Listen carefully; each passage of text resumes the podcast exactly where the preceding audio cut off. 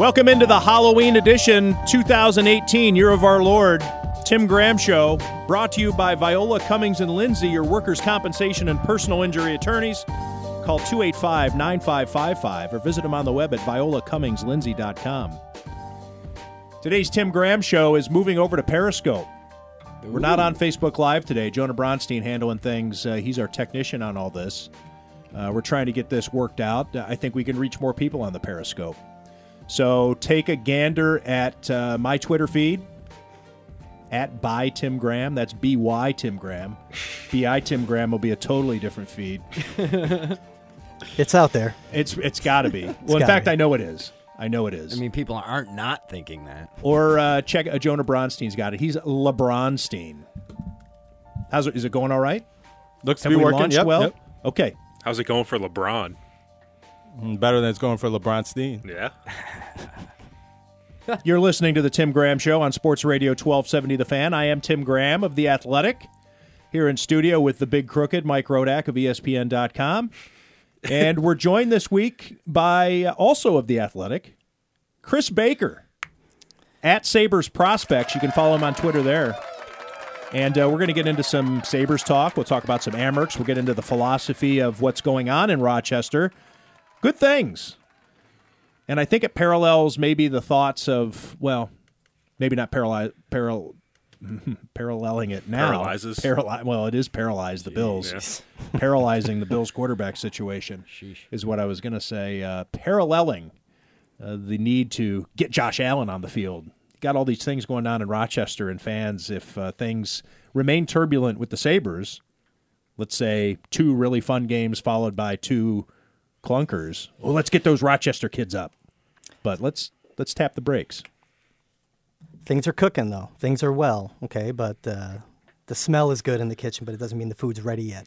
So I think everyone needs to kind of relax a little bit, enjoy the success that the kids are having. I'm sure we'll get into it. Good. Great Oh, we metaphor. will. We will. Again, I uh, Jonah Bronstein. I already mentioned him. He'll be here. We'll talk about some UB football. Jonah was at the game last night, doing some coverage. He's been all over the UB foosball team, and a there. big win, big win on national television.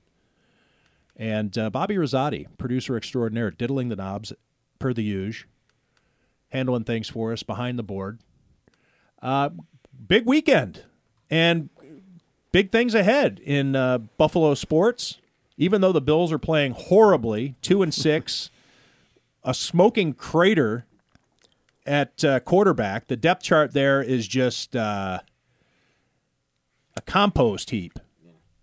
But the, please stop. I'm going to tell you now. You got to stop smacking your lips. That is awful.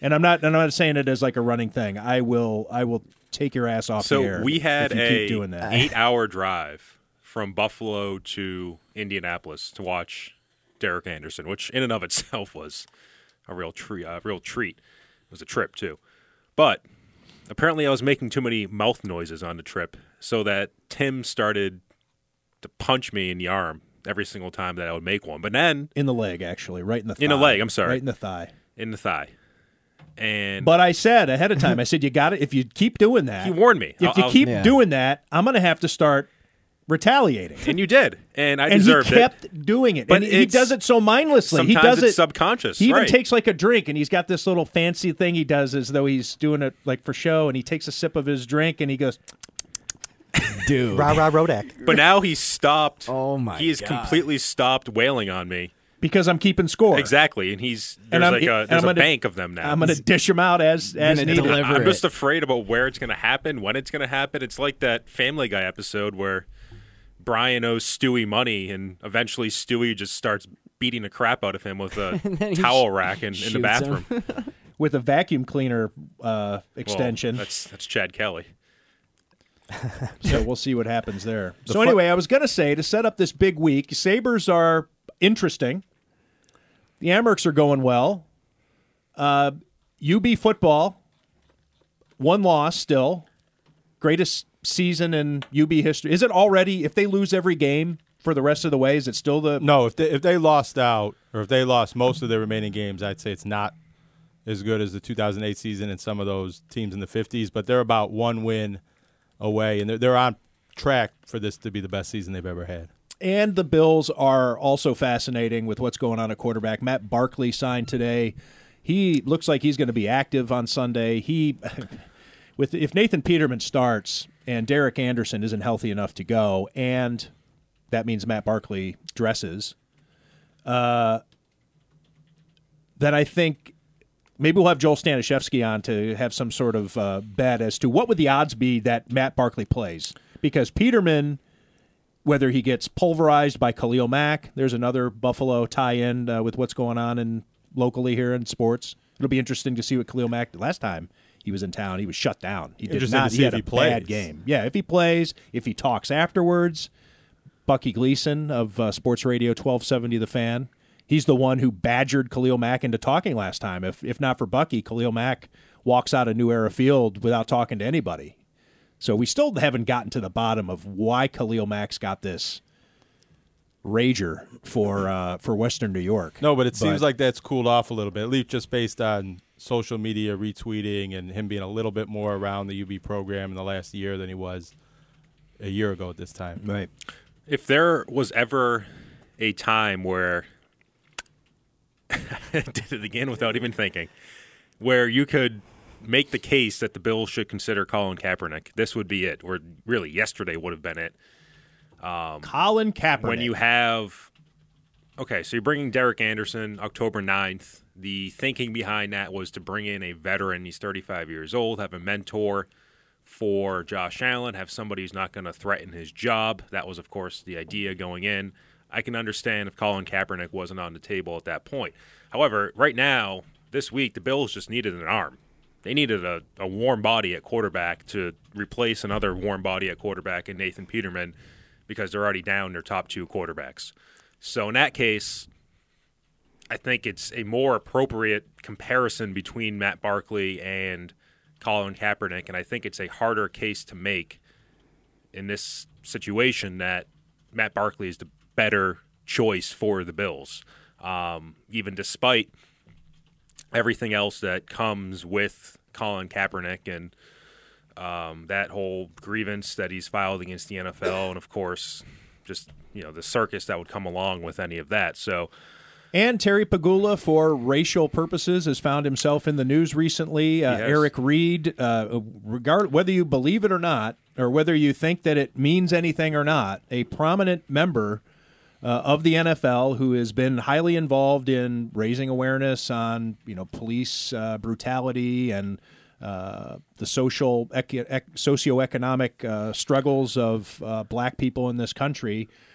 One of the you know forerunners of the kneeling movement, a supporter of Colin Kaepernick, Eric Reid, who's with the Carolina Panthers, evoking, evoking, invoking.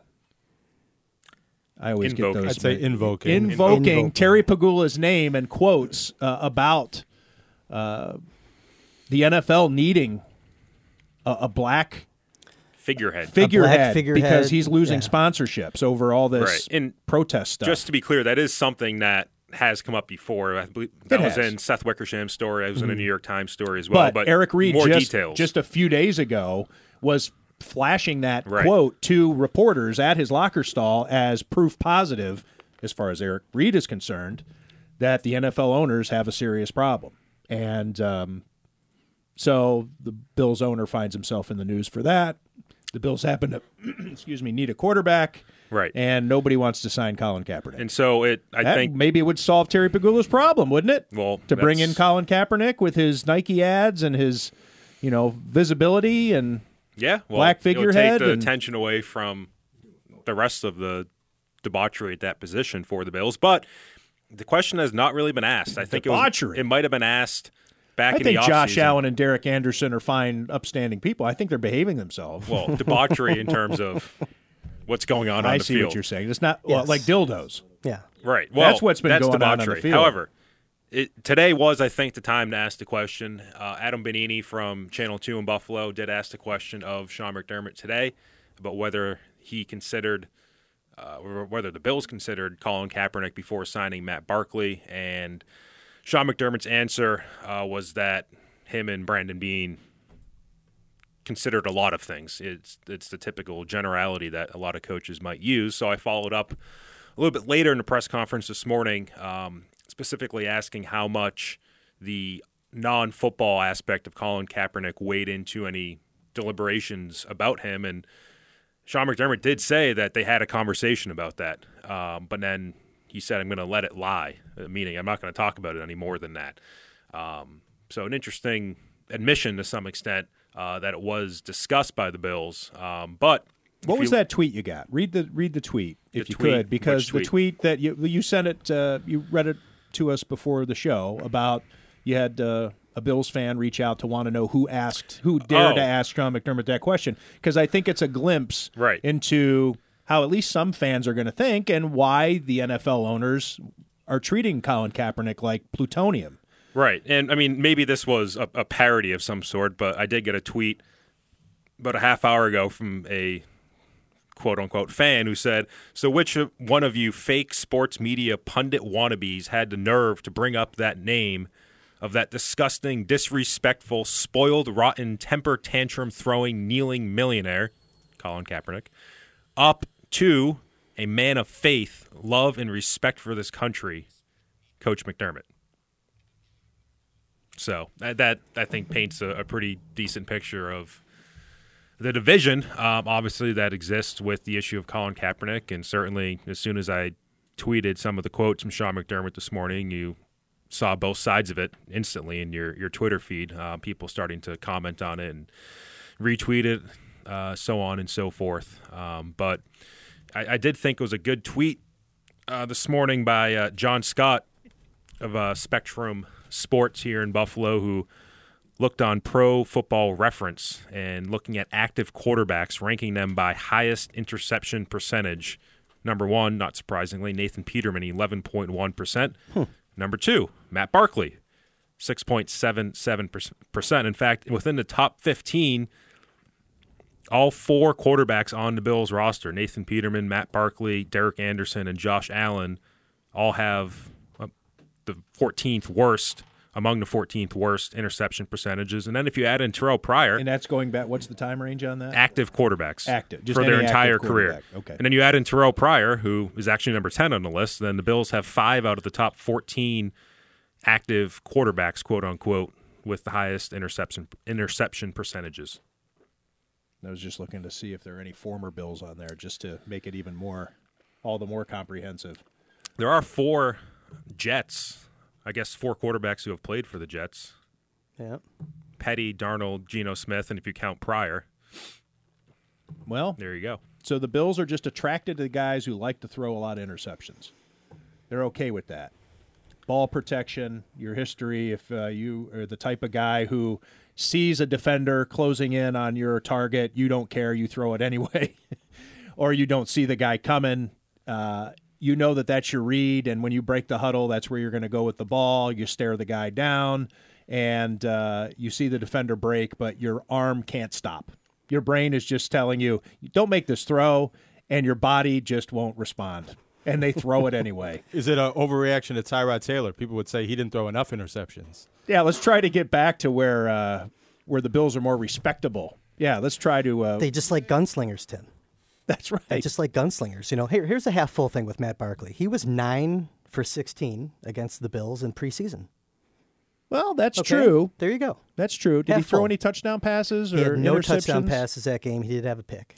Well, that was one of the things that Sean McDermott brought up today was that he has played recently, recently meaning in the preseason. So apparently, Colin Kaepernick hasn't played in, in long enough. So that was what's Well, then it becomes against obviously a self fulfilling prophecy Of course. Uh, when you keep him out. But I think that that is a serious consideration. I think that's a, a much bigger consideration for Colin Kaepernick than any kind of demonstration or his uh, off field activism, anything like that. Is the fact that he hasn't played, and it's not necessarily his fault. Are you sure about That that? he hasn't played. I'm not Has so it been sure. two full seasons now? Right? Because he didn't Yeah. play at all last year. He Right. was it's been like a season halfway and a through. half. Yeah. Okay. I'm, what I'm saying is, is when I I would I'm a defender of Colin Kaepernick. I've always been uh, a, Right. Right. I'm I'm simply saying. Hey, Bobby, I- you're I- you're technically from a producer standpoint. yeah. You have one of those uh, wind uh, thing. What do you call the the foam things that go on the end of a Oh, the screen, microphone? pr- the um, I have mic one of those, protector. not it on me. a It's mic my car. protector. You need one?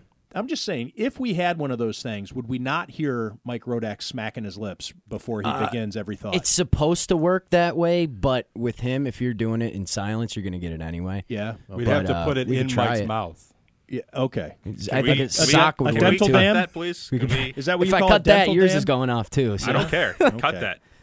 I, But he has I- a cough no, no, no, button, not, right? not cut his mic. I mean, cut Or that teeth bite. Oh, take that it bite. out. Cough Oh, buttons okay. don't work. Yeah. That box right there. That the should cough lead our show. don't work. All right.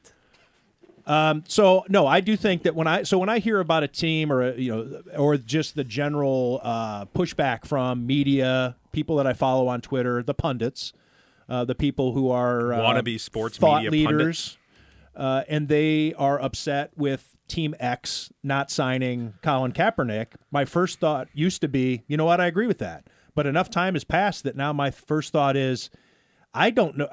I wouldn't sign him because you'd need to bring him in in training camp. You'd need to bring him in over the summer. You need to bang the rust off. Now you could say the same thing about Derek Anderson too, but Right. Derek Anderson was being brought in to fill a totally different need. Uh, and then when you're getting down to it with Matt Barkley, like we said at the beginning of the show, you're putting Nathan Peterman out there against the Chicago Bears defense, perhaps with Khalil Mack on the field.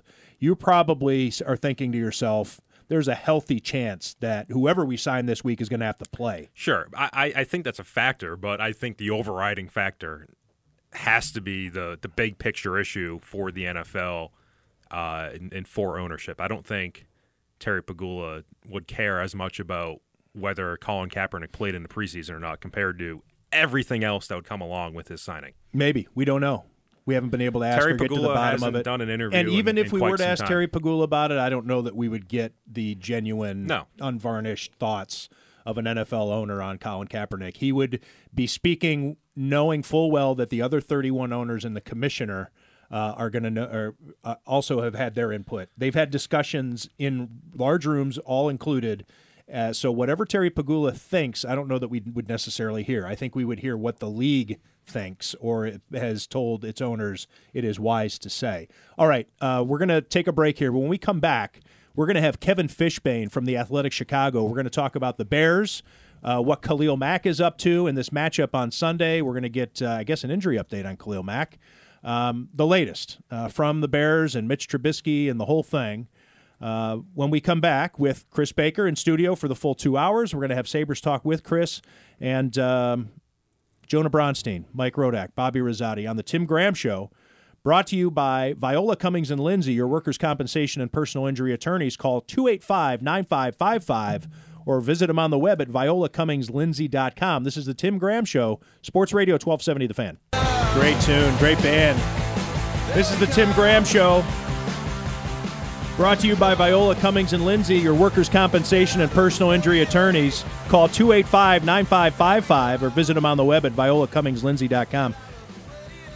This song is on uh, MLB 18. Is it? Yeah. Really? Yeah, it's unreal. Yeah, it's a good tune. There's some good songs on that game.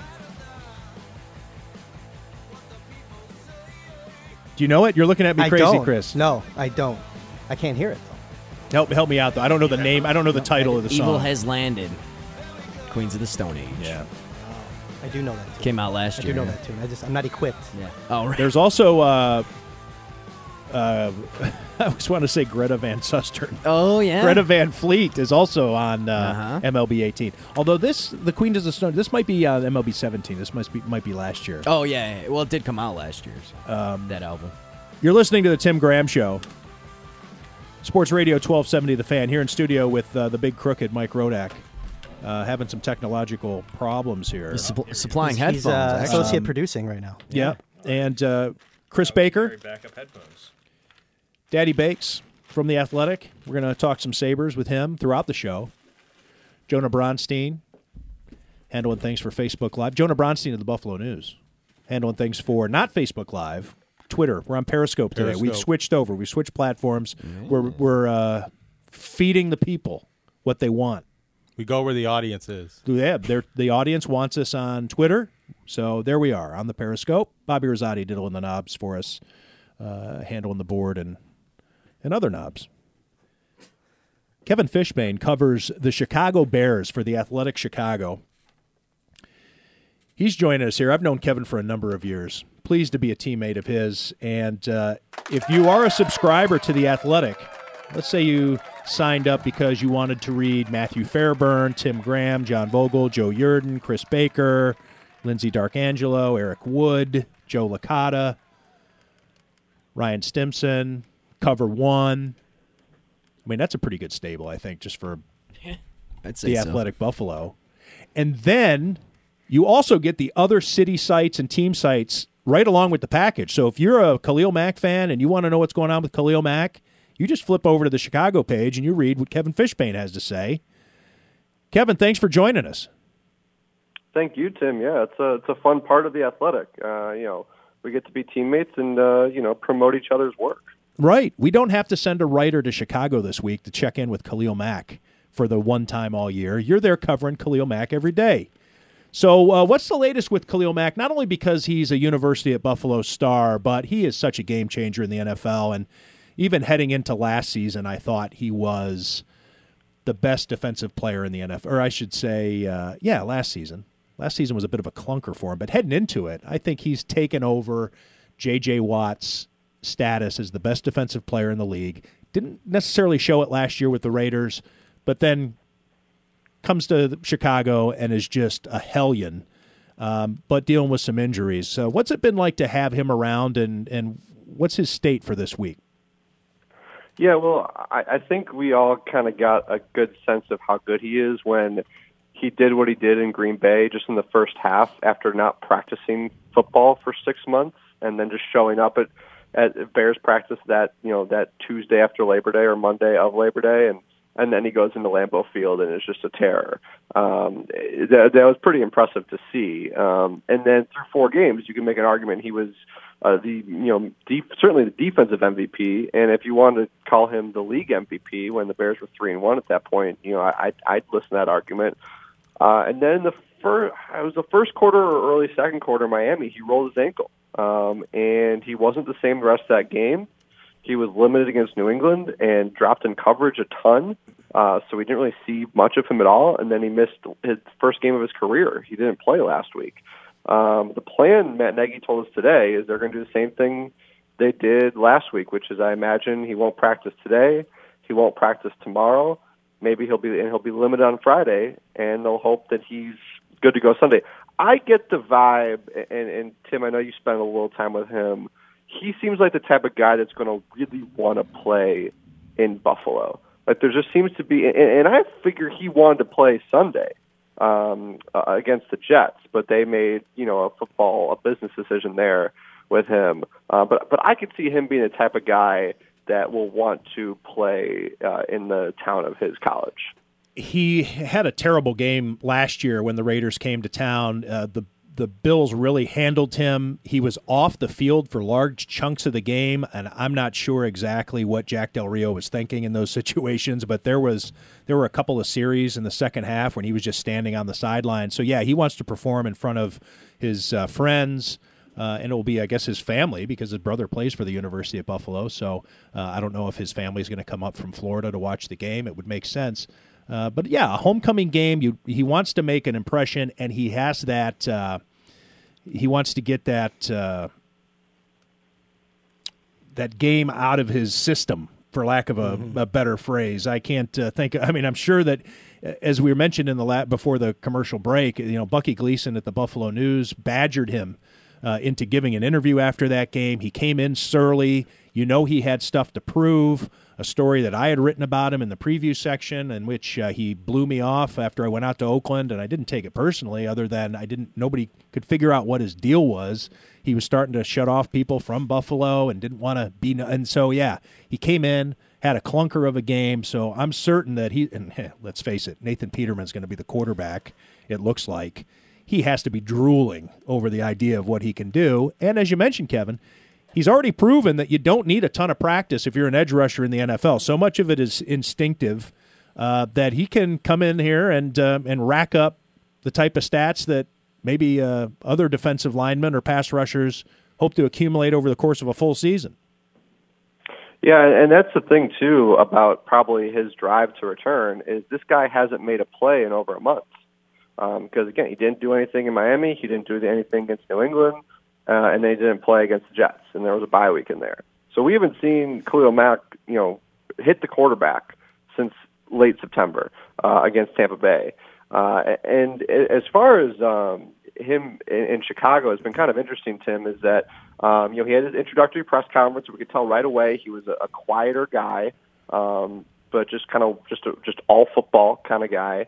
Uh, and then you know he would do his once a week in the locker room, and he talked after the first few games. And then after the Miami game that week, he was not uh, interested in in talking, and then they, he kind of they, you know the PR staff kind of got him to to chat. It seemed I wasn't there for that for it that day, but what I heard he, he wasn't too thrilled to talk, uh, and they did not talk after the Miami game. Same thing week leading up to New England. Did not talk at all. Did not talk after the Patriots game.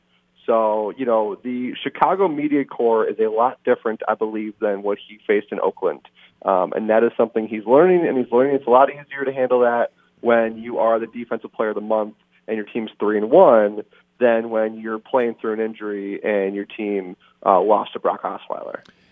We're in conversation with Kevin Fishbain. He is of the Athletic Chicago. He covers the Chicago Bears. Just for the record, that game last year in Buffalo, uh, the Raiders lost that game 34 to 14. Khalil Mack had exactly two tackles the entire game. He did have a quarterback hit, but that was a stretch for him of five games in which, over that entire span, he had a half sack. So he was struggling for a little bit after getting off to a good start with the Raiders, and his dissatisfaction with what was happening on the defense. Uh, a lot of people think led to Jack Del Rio being fired.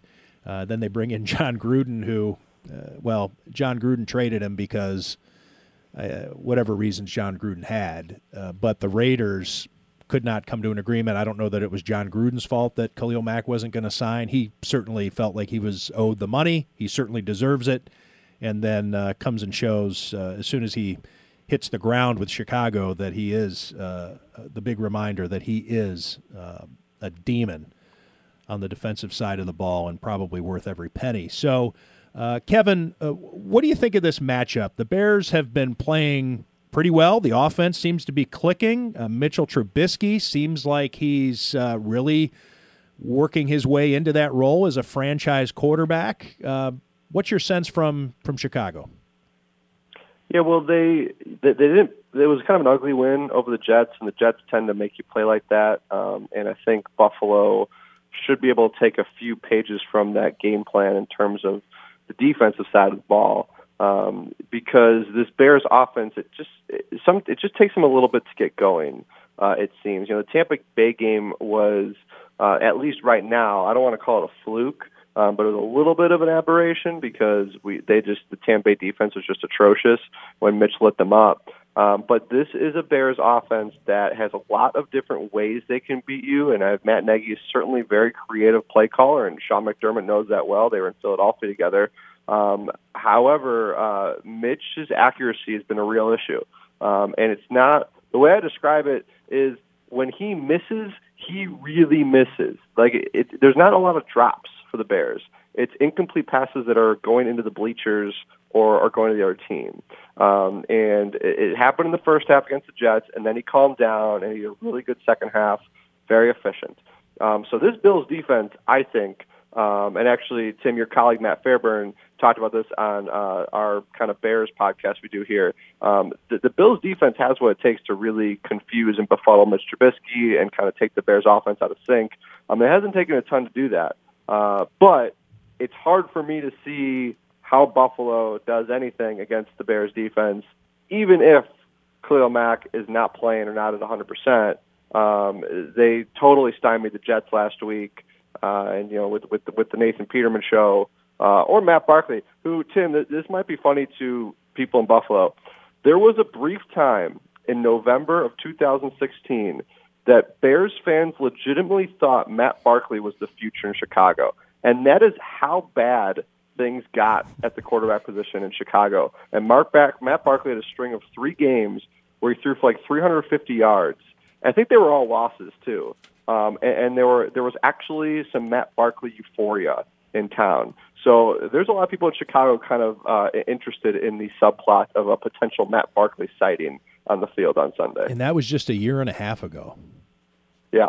That's amazing. Yeah, but to your point, okay, so if Mack doesn't dominate, to Kevin's point, like Akiem Hicks in the middle, right, the kid from Regina, he's plenty capable of being a disruptive force and, and toying and you know throwing some interference into the radar of whoever is behind center for the Bills, right? Yeah, well, let's stay on that, Kevin. Actually, I mean, we're talking about Khalil Mack because of the local interest, but let's say Khalil Mack doesn't play because I think that the great fear of the Bills fans heading into this game is just Nathan Peterman against whatever. And so the belief is, all right, so if we are stuck with Nathan Peterman, then the defense that we're going up against is fill in the blank. Like how how, how manageable can this be for any quarterback, let alone for Nathan Peterman? You know, one of the problems with uh, evaluating the Bears is I, I always have to preface everything with they lost to Brock Osweiler.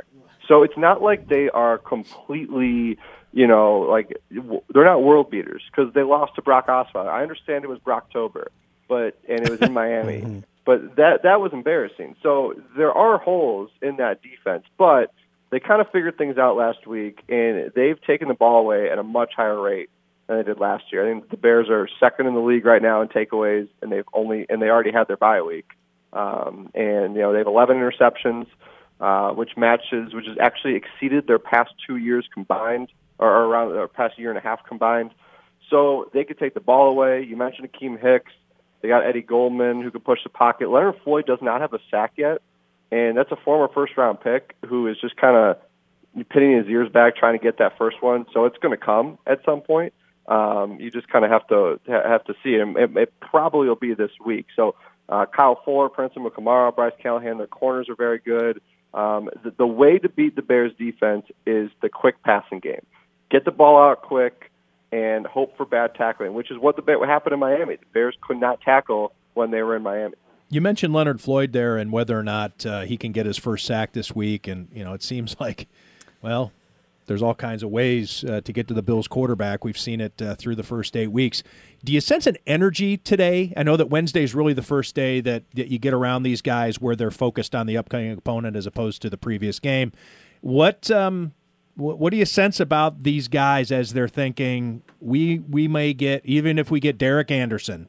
Uh, the fact we might get Matt Barkley, I don't know. Are they? Is there giggles uh, going on about what the hell's going on in Buffalo? Uh, the fact that there are no receivers to throw to. I know that there's a diplomatic uh, part of uh, talking about the upcoming opponent on the record, but what what's just your sense of what the locker room mood was like today about the upcoming opponent? Yeah, um, they and I know this is like the fourth time I've gone back to my game in Miami, but I think they that was a big wake up call for them about that they they can't just expect to win. Um, you know, when they, Matt Nagy talked today, that he said if anybody comes in here and thinks that we could just walk away with a victory, they should leave the building right now and go home. So he's been drilling that to them. Did anybody um, leave? He was at a couple of reporters left. I see. Um, the uh, but he's been drilling that for them, and then uh, I think too, uh, especially because of the NFC North connection, everyone in that building knows exactly what happened in Minnesota and he talked about that Minnesota game with us today, um, and, and I think the players too. And guys, you know, as good as the Bears have looked this year, this is a franchise, and, and, and I'm, I'm I'm preaching a choir here because it doesn't match what the Bills have gone through. But the Bears have not been in the playoffs since 2010. They've been in last place for more consecutive seasons than the Cleveland Browns nobody inside that building should take anything for granted. They've been pathetic uh, over the years, uh, past few seasons, and, and yes, they've seemed to have turned the corner. They have the right coach. They and real, and real right quick, Kevin, I think it should be pointed out that they can share the Bills fans' fragile psyche about the other quarterback in the division because it's been Brett Favre followed by Aaron Rodgers since you know we can remember almost. And the Bills fans have been dealing with, we'll never get past Tom Brady. So there is that you're you're automatically heading into a season thinking we're playing for second at best. Oh, for sure. And, and there, there's that little brother thing that obviously with, with Green Bay, and, and even there's Bear fans who'll tell you they would have loved to have Matthew Stafford for seven years instead of Jay Cutler. Uh, so it's just kind of the way things have gone around here. And, and what's actually funny, guys, is the the week one game, the Bears lost to the Bills in Chicago in 2014, was kind of the beginning of this string I'm talking about. They that was an embarrassing loss for the Bears. Kyle Williams got his first ever interception. Fred Jackson stiff arm Chris Conte into the next week uh, in overtime, and EJ that was a Bears ran for a team. touchdown. Yep, Good yep, times. and, and that was that was a Bears team that people legitimately thought was going to win 10 It's the 11 birth of the games. Duggernaut. That's right. Yep. And then they went five and eleven. They fired everyone, and they have not been out of last place since before that game. So, um, well, obviously until this season. Uh, so I can't imagine that the that the Bears players and coaches, again, because you all they have the Miami game very fresh in their memory, are having any issues, uh, you know, in terms of looking past Buffalo. Kevin Fishbain, thanks. I guess one last point just to mention before uh, before we let you go. As much as we talk about the Bears' defense, they have been outscoring their opponents by 50 points this year. Of course, uh, the fourth quarter though, pretty pretty damning. 71 to 47. The Bears are getting outscored in the fourth quarter, but lighting it up everywhere else by uh, by plus 50 points. That's not too shabby. No, it isn't. Now there have been some defensive touchdowns thrown in there, uh, but yeah, th- this offense has been significantly better than we're used to in Chicago. Mitch has a lot to do with that. Tarik Cohen's been a great weapon for them. Taylor Gabriel's having a good season, um, and the offensive line is, is going to be without Kyle Long this weekend. Um, but the offensive line's been playing really well uh, too. So yeah, I mean, these guys can score. And, and one of the things about this Bears team is they're going every game they play is probably going to be a one score game at least. Um, you know, it's going to be around there if they're even if they're losing. So you know, uh, but the thing is, is I could see I, I could see Sunday's game being very ugly if Buffalo can play to their rhythm and really you know kind of mess with Mitch Trubisky. Like it could be a really ugly like a like a twelve to six kind of game. Um, you know, so uh, for those of you who are you know play for fun, hammer that under whatever it is for Bears Bills. That'd be my prediction. Hammer the under. We will talk about that with Joel Stanishevsky on the line from Vegas uh, later on in the show. Uh, we'll test that with him. I have a feeling he'll agree because we've been talking about unders, uh, well, quite a bit, as you can imagine. Uh, he's Kevin Fishbain. Follow him on Twitter at kfishbain. And read his work at The Athletic. If you subscribe to The Athletic, flip over to get your Khalil Mack and your Bears coverage. Uh, if you're a Bills fan and you want to see what's going to happen on Sunday, uh, read his work there. Uh, tremendous writer and uh, thrilled to call him a teammate. Kevin Fishbain, thanks for joining us. Thank you, Tim. I'll see you Sunday. All righty, take care. Safe travels. Um, when we come back, some more Sabres talk with Chris Baker, who's in studio for the entire show. As I did mention, we're going to talk to Joel Stanishevsky about the betting uh, aspects of this game and uh, UB football. We're going to talk uh, more Bills. We're going to get after it on the Tim Graham Show. Brought to you by Viola Cummings and Lindsay, your workers' compensation and personal injury attorneys. Call 285 9555 or visit them on the web at violacummingslindsay.com.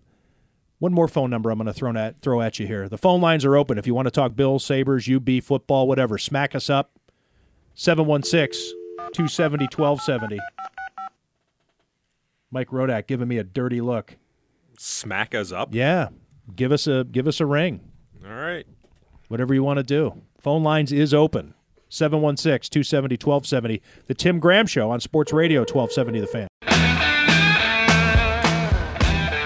Welcome back to the Tim Graham Show, presented by Viola Cummings and Lindsay, your workers' compensation and personal injury attorneys. Call 285-9555. Visit them on the web at violacummingslindsay.com. Find them on Twitter at VCL Niagara. You're listening to the Tim Graham Show on Sports Radio 1270 The Fan. Phone lines are open. If you want to talk Bills, Sabres, UB, football? Call us up, smack us up. Smack Rodak up. Yes. 270 1270 is the phone number. That's a 716 area code. 716 270 1270. Joined in studio for the entire show by Chris Baker of The Athletic. You can follow him on Twitter at Sabres Prospects. And the reason his Twitter handle is at Sabres Prospects is because this guy knows everything about the Sabres from top to bottom. That guy in Europe that they drafted four years ago and haven't signed, he knows what he's up to. Chris Baker knows. He knows what's going on down in Rochester. He knows what's going on with the uh, what's the most obscure minor league team I can come up with. Oof. The Idaho Steelheads are they still around? Yeah, Coast League. Yeah. Yeah. Somebody's got to be a bulldog. Not that they're an affiliate of the Sabres. I was just former uh, head coach Clint Malarchuk, I believe, of the Idaho Steelheads. I think he did a tour of duty there. Yes, he yeah, did. A little bit of work with the Las Vegas Wranglers too, perhaps. I think, and the Las point. Vegas Thunder, where he was a player assistant general manager. That's not a He was like Reg common Dunlop. combination. Yes, he was. Yeah, yeah. Good old Clint Malarchuk. Owns a owns a. so Chris Baker, what's your take on the Buffalo Sabres? Because they have a tendency to get the fans excited. Clearly, they're a better team, but they seem also prone to giving the type of performance that makes people throw their hands up and say, maybe things haven't changed after all. Like the third period last night, for Yeah, example, or the- where yeah, they the- just didn't get in. They weren't tenacious. They lacked that killer instinct last night after having a lead. I think overall, though, what you're seeing with this team is that, you know, if you look just, let's look at October year over year from last year, they're a much better team year to date. They're a lot they more fun to last year. watch. They're fun to watch. They're faster. When they give up the first goal, the game's not over. Well, that's it. You know, the past couple of years, they were a team that learned how to lose. And I think if you look at, you know, the Anaheim game, uh, they had like a couple games there, really, where they, and they came back. They won one where they were down again. They're learning how to win games. They're clawing back. They're not giving up. Um, now, but that that's it, though. You know, two steps forward, one step back. Like last night, they couldn't close out a game. And so Is the danger, Chris, in saying last night's loss is some sort of relapse? A here we go again. It's uh, indicative that things haven't changed, or is it just circumstantial that sometimes you're going to have these games? I guess my question is, I guess, from uh, is it is it carryover from last year, or is this a totally new team and I think it's a totally new team, totally different attitude and a positive direction. But they're still a young team, and they're still kind of you know figuring out how to play together. Frankly, I hate to say it because it's like a cliche. You know, they got to learn how to play together. But uh, they juggled some lines. I mean, the lines that they have in place right now, they've only had for what four or five games, and it was a turning point when they were out west when they put Eichel with Skinner and um, Pominville. They moved the old man up. You know, but I mean that kind of changed things around. So. Um, they're going to have really good games and they're going to have really disappointing games. It's just a fact of the matter with a young team. But the you know the fact that they still got a point last night, they're not squandering those early season points away like they did the past couple of years. So that's like a, it's it's a positive move. And there's been a lot of acquisitions that they've made that have improved the room, improved the attitude of the guys, and improved the on ice product. Where are they on goaltending? Carter Hutton seems to have been a beneficial signing, but let's take a look at it just beyond Carter Hutton because it doesn't just. Uh, uh, let's go through the depth of the organization. Where do you think they are at the game's most important position? So I'm glad you said it is the game's most important position because I totally agree with you. I think if you look year over year again, you had Robin Lehner last What's year. it? Other people say it's center. Oh yeah, they just want you know it's like you know it's a goal scorer. Contrarian. People want to see the entertainment. They're, it's not a very entertaining position goaltending, you know, but it is. It's the last line of defense and it's important.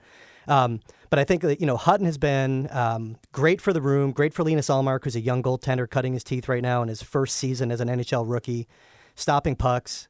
Um, he's got a good demeanor, very respected with his teammates, and that matters. Um, you know, last year Robin Lehner, snap case, Tim Murray regime, wouldn't sharpen his skates, and it showed. Couldn't close his five hole, couldn't go side to side. I mean, it was kind of a you know, kind of sloppy. You know, so you have a much more put together goaltender this year, and he made some key saves last night. Even when they're losing games, he's making key saves. So leaps and, and you know leaps ahead of where they were last year. Organizationally too, when you look at you know what they have going on in Rochester, Scott Wedgewood was a free agent signing. He's kind of holding the fort down as the number one guy down there. He's a capable guy. If you needed to call him up and plug some minutes for you, say if you had a, an injury at the position. And they got some young talent developing in the Ontario League. A Finnish kid who Sabres fans could watch at the World Junior Championship later this winter, Ukko-Pekka Luukkonen. Big kid, moves well, sees the game well. Still young and raw a little bit, but I mean, the future looks much better now than it did a year or two ago in goaltending. Yeah, it was just being slapped together. And that was the problem. Well, it's been the problem with Buffalo sports going back way too long. And as much as people want to um, be cynical about Brandon Beane and Sean McDermott, there is a plan in place. For the first time in a long time, it's not a situation where either team is making it up as it goes along. You know, Darcy Regier, as frustrating as he may have been, he at least planned things out until you know, Larry Quinn and Tom Golisano came in and detonated everything that he kind of painstakingly put together. The guy finally put together a winner, and then because of uh, whatever uh, hubris. Uh, They decided they couldn't keep uh, Briere and Drury, even though they could have if they would have worked out the math. Anyways, now I'm going down a No, but there hole. is direction But there, now. yeah, Tim Tim Murray. There was yeah, there was splash. There was like wow, like he's look at this, and he doesn't, uh, you know. DGAF, Tim Murray. God, I love it. Yeah, uh, Robin Lehner. Look at him. He's he's giving that guy a, a stare down. He's he's all well, I was say crazy eyes. I mean, I don't want to try to be flippant about it, but people were into the fact that, wow, this Lehner guy, you don't know what he's going to do until, well, then you find out that it's just there's nothing below the surface. Yeah, But right. not, I'm not talking Lehner, but the entire organization. Well, now there's actually a system. They're winning in Rochester, which I think was the key to people uh, when they look at how the Toronto Maple Leafs were able to pull out of their um, you know, being at the bottom of the standings. It wasn't just Auston Matthews. It was the fact that they had a strong team. At the Toronto Marlies were winning, and they had guys that were capable of playing at the NHL level. The Sabres, when they lost all their games and got Jack Eichel, had nobody, nobody ready to call. So they had to slap something together. Yeah, it seems like that was their only plan, and that's kind of why I go back to the point where there is direction now, and they're not done either. I mean, if Jason Botterill sees a move that he can make right now to make the team better, not just this year, but next year, two years beyond now, he's going to make the move. Um, but they they're drafting better. It's a combination of making acquisitions at all levels of the organization. So we touched upon Rochester a little bit. I mean, they brought some guys over. They signed some free agents. They they got some veterans in the fold down there, and it's all leading to success at all levels of the organization. Uh, the Sabres right now, I think, are a success. Okay, even though they're not at the top of the standings, um, the moves that they made, whether it's the Skinner trade, getting a goaltender, um, you know, drafting Rasmus Dahlin, frankly, which is beautiful, by the way, you know, because they tried to win and they still stunk. And they got one of the best players outside of the NHL in the organization. You know, it's like karmic justice in a That's way. why I like the idea of Rasmus Dahlin. I'm not saying in terms of the player, but the fact that they got him, honestly, right. is what makes him, I think, a unifying figure on this team. I think as as fun as Jack Eichel is to watch, as talented as he is, there's still, I think, a segment of the fan base that kind of felt uh, wrong for having him. And maybe even some people were rooting against him because they were so in against the tank. They They didn't well, want the tank, yeah. so they uh, they didn't want Jack Eichel to work out. Uh, so Dahlin, everybody can get behind Dahlin, right? Right. No, exactly. And he's a great kid, too. Okay. But no, you're right, though. They did. They brazenly tanked and they didn't get the first overall pick either of those years. The, the fact that they tried to win and they still stunk and got this great player, um, it makes it a little more digestible for the entire fan base with Dahlin. Right. But um, and you can take your time with him, you know, similar to, I guess, I hate to keep bringing up football analogies, but I think fans would rather have not seen Josh Allen this year. Uh, yeah, they were tempted to want to see him, but it would have been better had they had AJ McCarron or competent quarterback Yeah. play that would allow uh, Allen to stay on the sideline for a year. Well, Dahlin, there's no reason to rush. He doesn't have to be great right away, whereas Eichel did have to be great right away because he was the most important person in the entire organization, even more so than Tim Murray or even Terry Pegula maybe at that time when he came in. he was their whole on ice plan, Eichel was when he got here, but he was also their entire marketing strategy. Everything was about Jack Eichel. He was This bigger than the team. Immense talent, or uh, immense pressure Yes. to match the talent, frankly, on his shoulders when he came here out of the box. But um, with Dahlin, you know, he's good enough to be up here. Okay, he's going to make mistakes. He's going to turn pucks over, things like that. They're going to happen. But he is so good that he's good to do the on-the-job training at the NHL level. Conversely, though, these kids that are in Rochester that are having success, Victor Olofsson, Gooley starting to play better, a young defenseman, some of these other young guys that are lighting up. Lawrence Pilut, he's fourth overall as a defenseman in AHL scoring. Let them stay down there and cook as long as they can because they're Yeah. going to be more useful to the team when they do come up here. So What's the line though, Chris? What do you think is the line that temptation of let's get these guys up here, get them more seasoning, maybe expedite their development at the NHL level, uh, help the Sabres win versus no. We have time. We don't need you here yet. Stay down there. Maximize your AHL development. It's all about minutes. These guys can see more minutes and more situations in a very good league. The AHL is a very competitive, it's a developmental league, but it's a very competitive league. Let the guys stay down there, play bigger minutes, have a bigger role. They're going to be more useful by the time you need them in Buffalo. And Are- think the last time, sorry, the last time the Sabres were great, well, when I was alive, they took that approach. Pominville, Derek Roy, Paul Gaustad, all the, Paul, Pat Kaleta, all those guys came up, uh, Clark MacArthur. all came up through the system. They and- had the benefit of the well. lockout where they Well, had right. they you couldn't bring them up anyway. Absolutely. but they yeah, you forced them It was a to good stay sys- down there good- and get become good teammates. You know, get to know each other, learn to win together. Yeah, it's a great point. Yeah, I mean, you can only bury a Matt Moulson. You can only do that like one time a year. You're not going to have a Victor Olson jump out at you, and, and you're going to send a guy with a contract down. You're going to, you know, pay him three million bucks to play in Rochester. It's not going to happen. Chris Baker, the Athletic, he's going to be here for another hour. Follow him at Sabres Prospects for more analysis. And he knows everything. He's not just a hockey guy. When we come back, we're going to talk more football, UB, get into some more Bills. Mike Rodak is feverishly. Is there something going on that you're getting into? Not really. He's looking up hockey. He was how to talk hockey. On, he checked Google. out for that entire segment, and my guess was is that he was working on something, but no, he just Nothing- decided to take a segment off. That's not totally true. I was slouching, and I was expecting you to call me out for not respecting the process, like uh, Matt Patricia did to a reporter today in Detroit who was slouching while asking a question. But no, what happened Yeah, was that's. No, wait, ex- actually explain that rather than doing a fly. I mean, that was I Matt mean, yeah, Patricia, the head coach of the Detroit Lions, re- refused to ask answer a question from a Lions reporter today until the reporter stopped slouching and showed better posture, mm. essentially, and then asked the question with better posture. Nice. Says the guy who chews on his beard. Yeah, he is not aesthetically annoying. pleasing. No, no. I, you know, and this is the type of thing where if anybody listening, they wouldn't know, yeah, and they would say, "Oh yeah, sure you would." I would, I would enjoy the opportunity if a coach were to say that to me, and I think there are people in this room that would have zero doubt as to what might happen. that would, uh, or they'll even going back to when Tom Coughlin used to, you couldn't take a knee or lean or anything back at Giants practice. You had to stand if you were a reporter. I mean, You know what? I don't work for you. Yeah, I don't work for the Giants. Yeah, and I'm I not work for- disrespecting you Yeah. by getting comfortable. Yeah, you know what? Maybe I I would think about the eld- like older reporters. There are elderly reporters here in Buffalo that cover the Bills. I wonder if you know what if he needed to. Elderly. Well, I mean, They're they're, they're close. wrong. Yeah, I think I think I know. I mean, you're what about. if what if those people needed to lean against a wall or something while covering the team, or take a knee or something? Or I mean, come on. I mean, people have needs.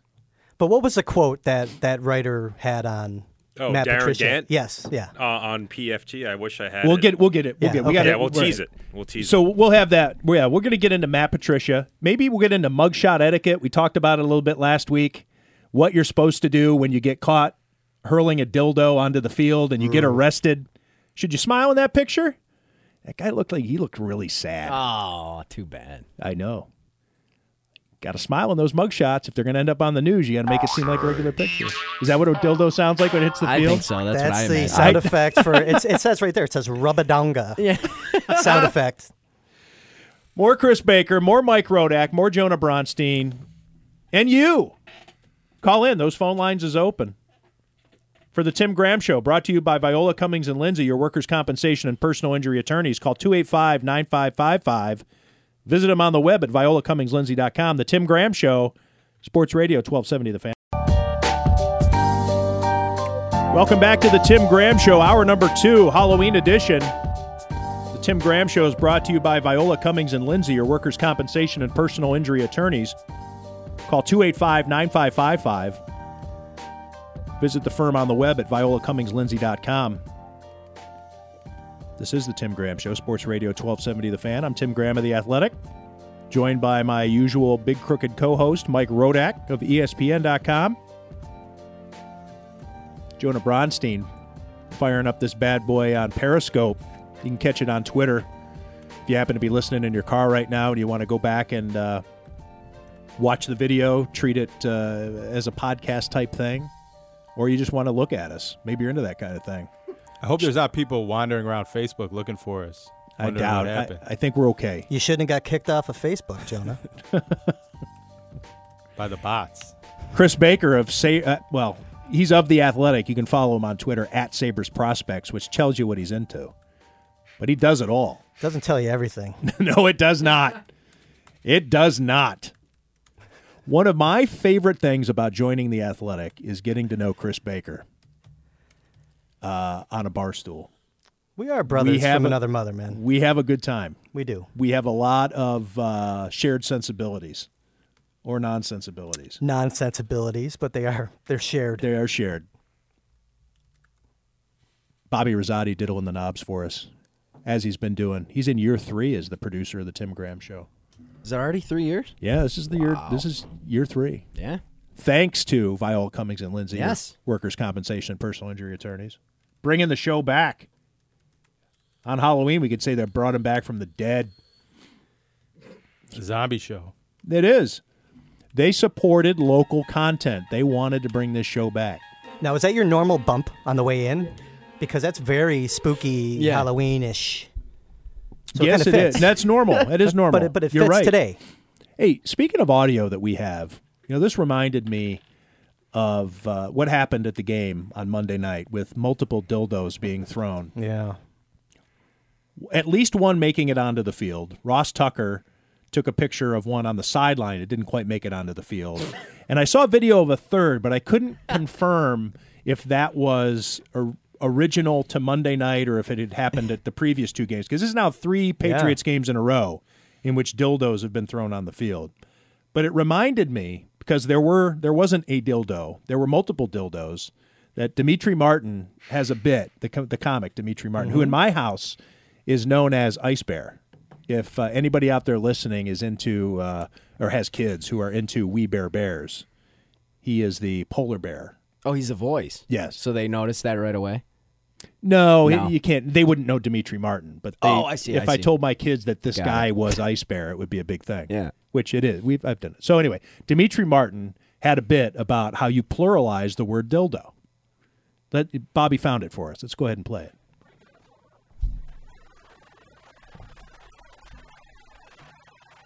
A breakdown of Hummer owners, he says.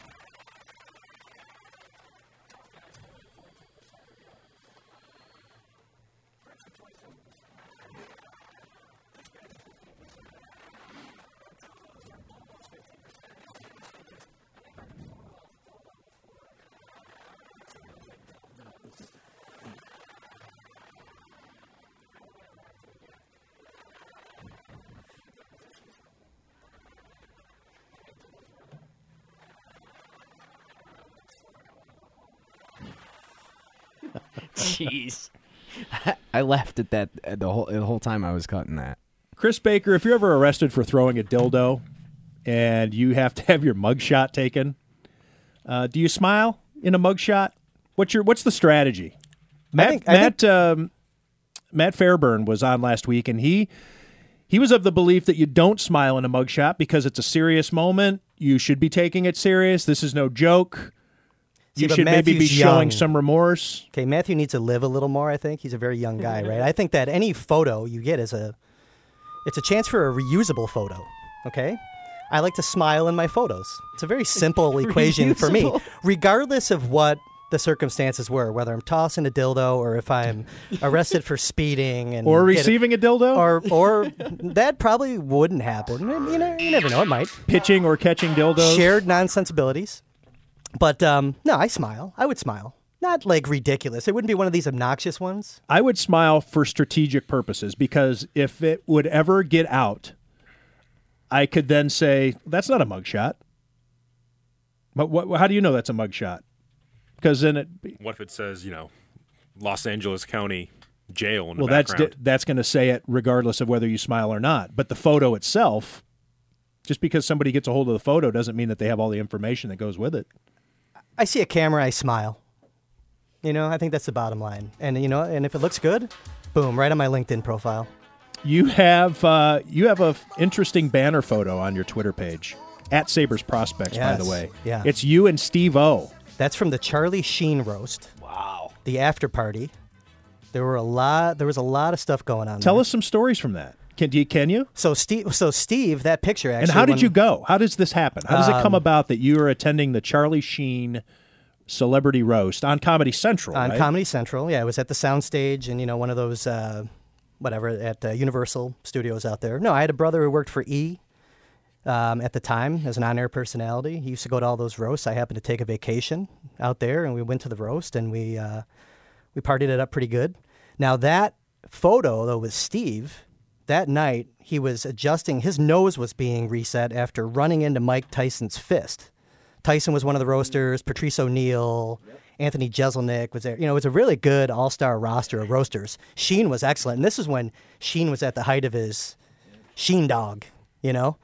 But the after party like Joe Francis was there. There was a lot of there was a lot of fun to be had that night. But Steve was just hanging out and we were chatting. I was like, I usually don't do this, but your nose is all beaked out. My I, my nose is pretty busted up as well.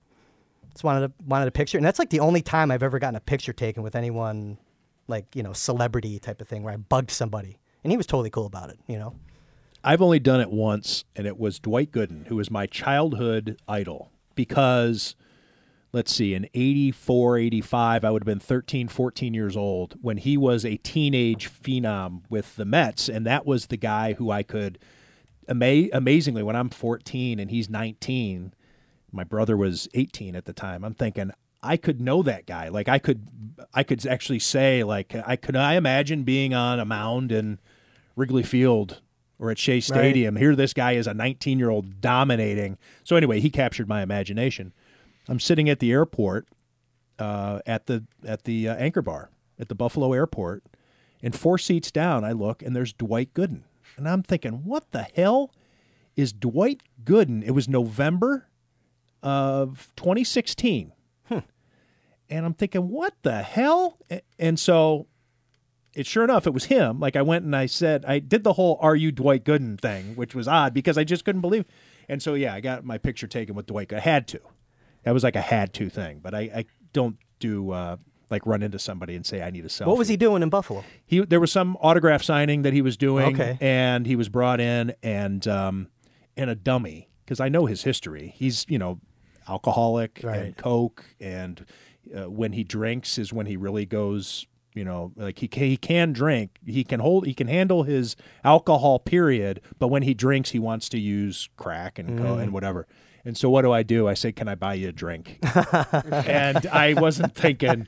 And he like the look on his face. He's like, "No, I'm good." And I'm like, "Ah, no, that was stupid." Yeah, he, you, you know, what? you were just treating him like a guy. Right? You know? That's true. But that probably happens a lot to him. Prob- to go out, probably. You know, he probably yeah. left people and people right, want to people party. want to buy him a drink. Right. Yeah, just to see what happens. You were going to say, Mike? No, I was Big crooked thinking Mike Rodak. of um, which former Met spoke to the Bills. It was Darryl Strawberry, not Dwight Gooden. Yes. So Not Carry Lenny on. Dykstra. no, Not Mackey Sasser. Those were great teams, by the way. That uh, I don't want to spin off onto a tangent, but I was thinking about those Mets teams last night. Like when Jeff Pearlman wrote that book, The Bad I could Guys Won. probably give you that. I could go around the entire field and tell you who played what position, And their include- backups. including the platoons. Yes. Yep. Magadan and Elster, right? You can do them all, and yeah. Well, I'm going to 86, which would have been at second base would have been um, Teufel and Wally Back, Right.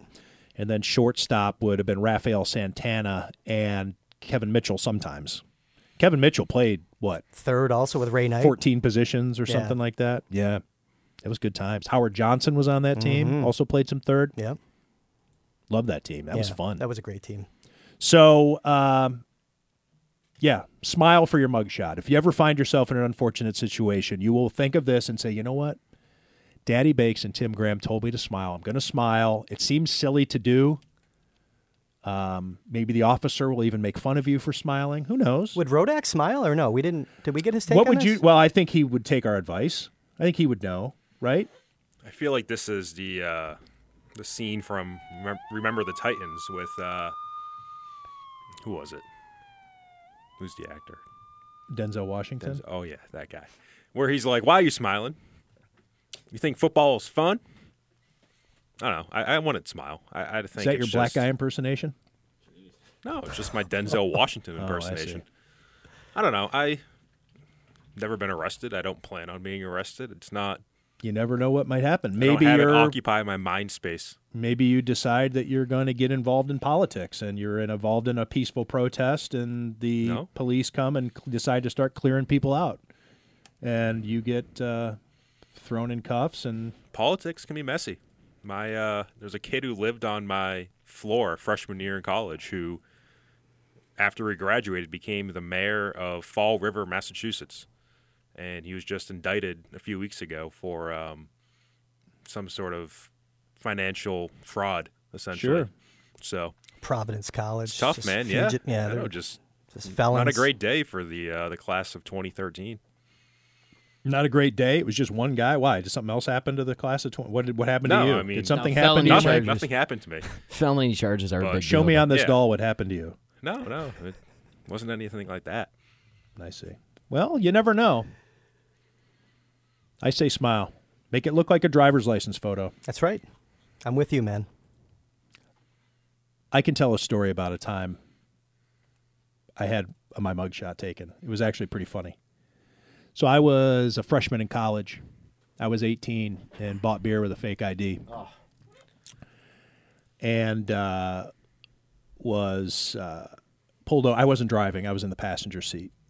And a buddy of mine and I both got arrested for underage uh, purchasing of alcohol and they brought us into the station and took our mugshots, and they took it from like a lower angle so on my photo i think i'm six eight because the the uh, measuring that they had behind me is wrong and and then i ha- have uh, a shadow so it looks my hair looks even hi- so yeah i'm like six eight in the picture. And the only thing i rem- well i remember everything clearly from that night um, we hadn't gotten started yet. We, just, we just bought it so i remember everything. Uh, so the uh, police are tr- they're taunting me the entire time like oh what i don't know because it was a, the suburb that we bought the beer in was kind of an upper like a middle upper class. So it wasn't like we were some rich kids and college kids in some poor town or anything and they just kept saying boy what would your parents who are paying your tuition think about this? And they're just insane to think knowing that i am on nothing but scholarships and student loans. Like my my dad was a cop in fact. My mom barely worked uh, we did not have money. And so they're just trying, oh boy, I bet you they'd be ashamed. And so they went to call my parents. And I'm like, hey, I'm 18. I'm an adult. Like, and they, I had to tell them like the, what the rules are. I'm like, you don't call my parents. Like, I'm gonna, Yeah, it's like you're a shock. yeah, camp. like they were a- gonna call yeah. it, have me picked up. Uh, Mr. and Mrs. Graham, your son's down here, and so I just had to. Yeah, I thought that was kind of funny. And did they? Did they call? No, they stopped, and they're like, "Yeah, you're right." Did you cite Ohio law, chapter and verse? No, I didn't know it. I just know that I'm 18 and it's nobody else's business if I Right. get uh, you're that charged they're as an gonna adult. start call- yeah, I was an adult. except for the newspaper. I newspaper. think it was a seventy dollar ticket or something like that. But Did you yeah, smile? I I don't think I did, but I wouldn't have known to that Yeah, many that's years true. ago. Seventy dollar ticket. It was two hundred and forty dollars when I looked at my phone at an intersection one time. Really? New York. It was Well, it's also 'cause you're- a five- nice five hazard to the road. something. Five points against your license. That's Yeah, ridiculous. that's like that's like drinking and driving. Yeah. Yeah. I mean uh, the hazards Well, of the dumb part was that I pled guilty like a real idiot. yeah. You want to at least get it knocked down to Right. something else, which is what my ticket was. Whatever I bought, you know, whatever I did with the whole underage drinking, I don't Yeah. know what they knocked it down to, but anyway, I think I remember it was seventy bucks, and uh, And Yeah, and Mike uh, called Viola Viola Cummings and Lindsay. Yes, I mean Mm-hmm. your workers' compensation and personal injury attorneys. Call 716-285-9555. Visit violacummingslindsay.com. That's Lindsay with an A. On Twitter at VCL Niagara. That's who the Tim Graham Show is brought to you by. You're listening to the Tim Graham Show on Sports Radio 1270 The Fan. Adam there. This is the Tim Graham Show, Sports Radio 1270 The Fan. I'm Tim Graham of The Athletic, joined in studio by my usual co host, Big Crooked Mike Rodak. He's going to be missing a show coming up. Can we say that? Can we say why? Do you would rather rather not? Yeah, we'll get to it eventually. You don't want to do it now? No, we'll break the news that day. Oh yes. You know I have have a- I have plans. A correspondent in the field. Yes. Have uh, have you given out warnings yet to the people involved that we might be covering this as an event? No, Okay. let's hope we don't. You don't want to? Let's hope we don't cover it. I don't know. We'll see. I'll think about it. It's not up to you as to, it, you don't get to decide whether or not we cover it. yeah, it's true. It is a public forum. So, all right. All right. It's going to be covered. Can can we send uh, what's his name William William Bendixson? Can we send- Can we send him to do a video on location? I, yeah, we can do that. Oh, that would be something. get him on the the last Jet Blue flight of the day. William Benditson from Maven. joined us last week. And Sports And Exchange. Sports Exchange. Patriots correspondent for Sports Exchange and Maven. It would be a Boston reunion. It would be Yeah. with his ment. He called me a mentor. Mm-hmm. I think, and I think he's got to go I on think he considers Mike Rodak a peer. He called Mike a rising star that everybody in Boston's very proud of. Yeah. Our little Mikey's all grown up. All right. Well, we'll decide. Mike's going to miss a show coming up. He has uh, he has something he has to tend to. I don't understand why he can't do the show and then go do what he has to tend to. I think the timing would not work out. I think that would be a uh, big no-no for me to do. That's why we're going to have to cover it. We Yeah. have to cover it live. All right. Enough subterfuge. No, subterfuge isn't the right word. Enough. What do you call? wh- What are we saying here? Like, uh, Nonsense. not what is nonsense? Ambiguity for Right. sure. Ambiguity. That's right. Let's not give let's it clue away. let's clue in the lo- the audience to topics that they can actually know of. Mike Rodak out at uh, One Bills Drive today. A lot going on. A new quarterback, Matt Barkley. A new receiver slash quarterback in Terrell Pryor. A new punter, Colton Schmidt, re-signed to the team after Corey Bojorquez is put on injured reserve. Um, LeSean McCoy did not talk today. He usually talks on Wednesdays. That's his one once a week day that he talks. He chose not to today. He was uh, a little Yeah, it seemed unexpected. torqued. They the Bills always put um, their Wednesday press conferences on Facebook Live, and there's an alert that gets sent out, and there was one that got sent out today saying Nathan Peterman and LeSean McCoy press conferences live, and we were all waiting around the podium, and LeSean McCoy never came out, and he wasn't in the locker room, and from another reporter who I spoke to in the locker room, he was asked if he was talking today, and apparently, more or less said, "No way." Uh, was I think the the best paraphrasing um, of what he said. So Did he say a swear? I think there's a good chance that he did. Again, I, I wasn't there, so I don't want to say for sure. Um, but you know, there's definitely a, a sense of frustration, of emotion from LeSean McCoy, even going back to Monday night. He was livid Monday night. I'm not even talking about the part in the locker room because I, although I was in the locker room, I was not there for LeSean McCoy's um, scrum at his uh, locker stall. But there are these two elevators right outside the locker room doors. I was waiting outside the locker for uh, locker room for someone else, and LeSean McCoy went to get on the elevator.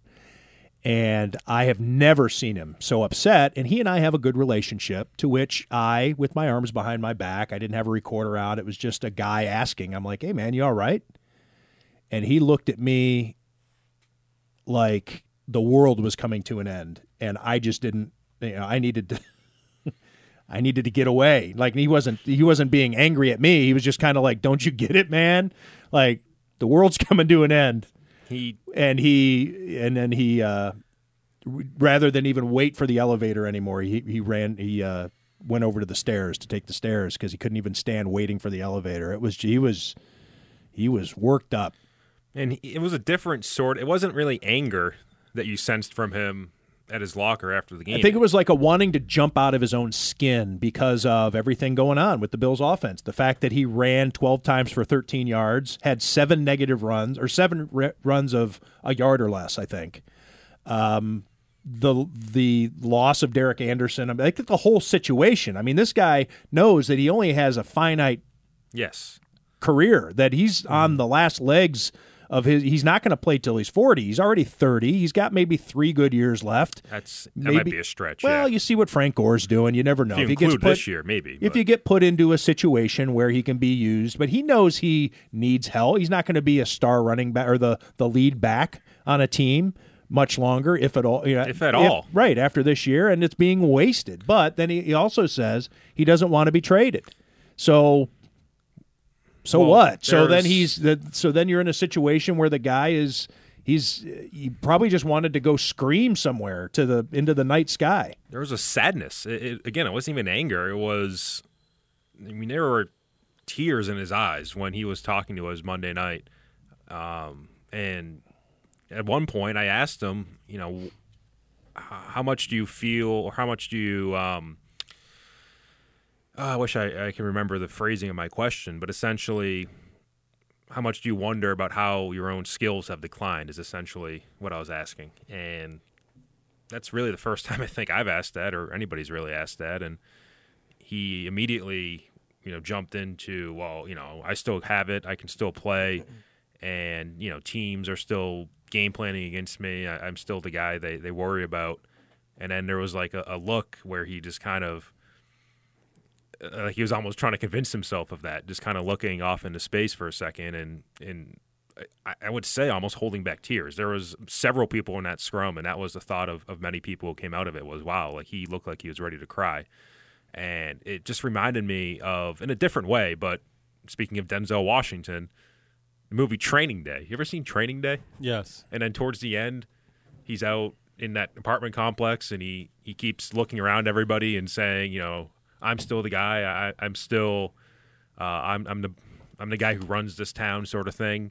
And that's just the sort of the feeling I got from that was, you know, does he even believe what he is saying anymore? Um, I think it's a legitimate question if he is still that player.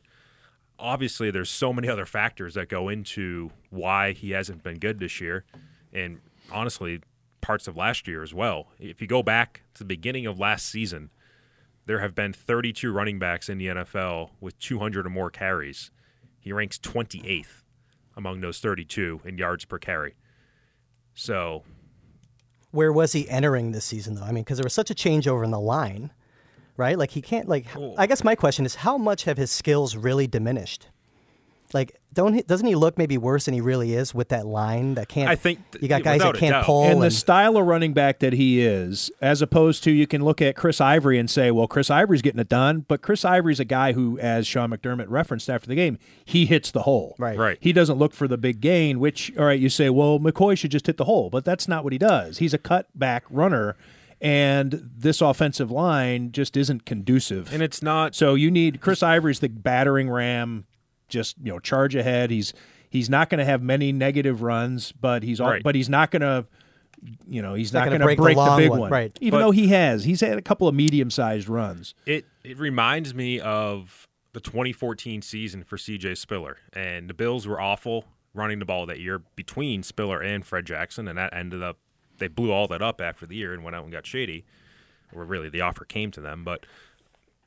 CJ Spiller was known as a, LeSean McCoy type of runner who would bounce it outside tackles and make guys miss, and definitely was not a, a, a you know pound up the middle sort of guy. And you could tell in, in 2014 that it just something was missing from CJ Spiller. He'd run towards the sideline, he'd try to turn the corner, and it didn't work.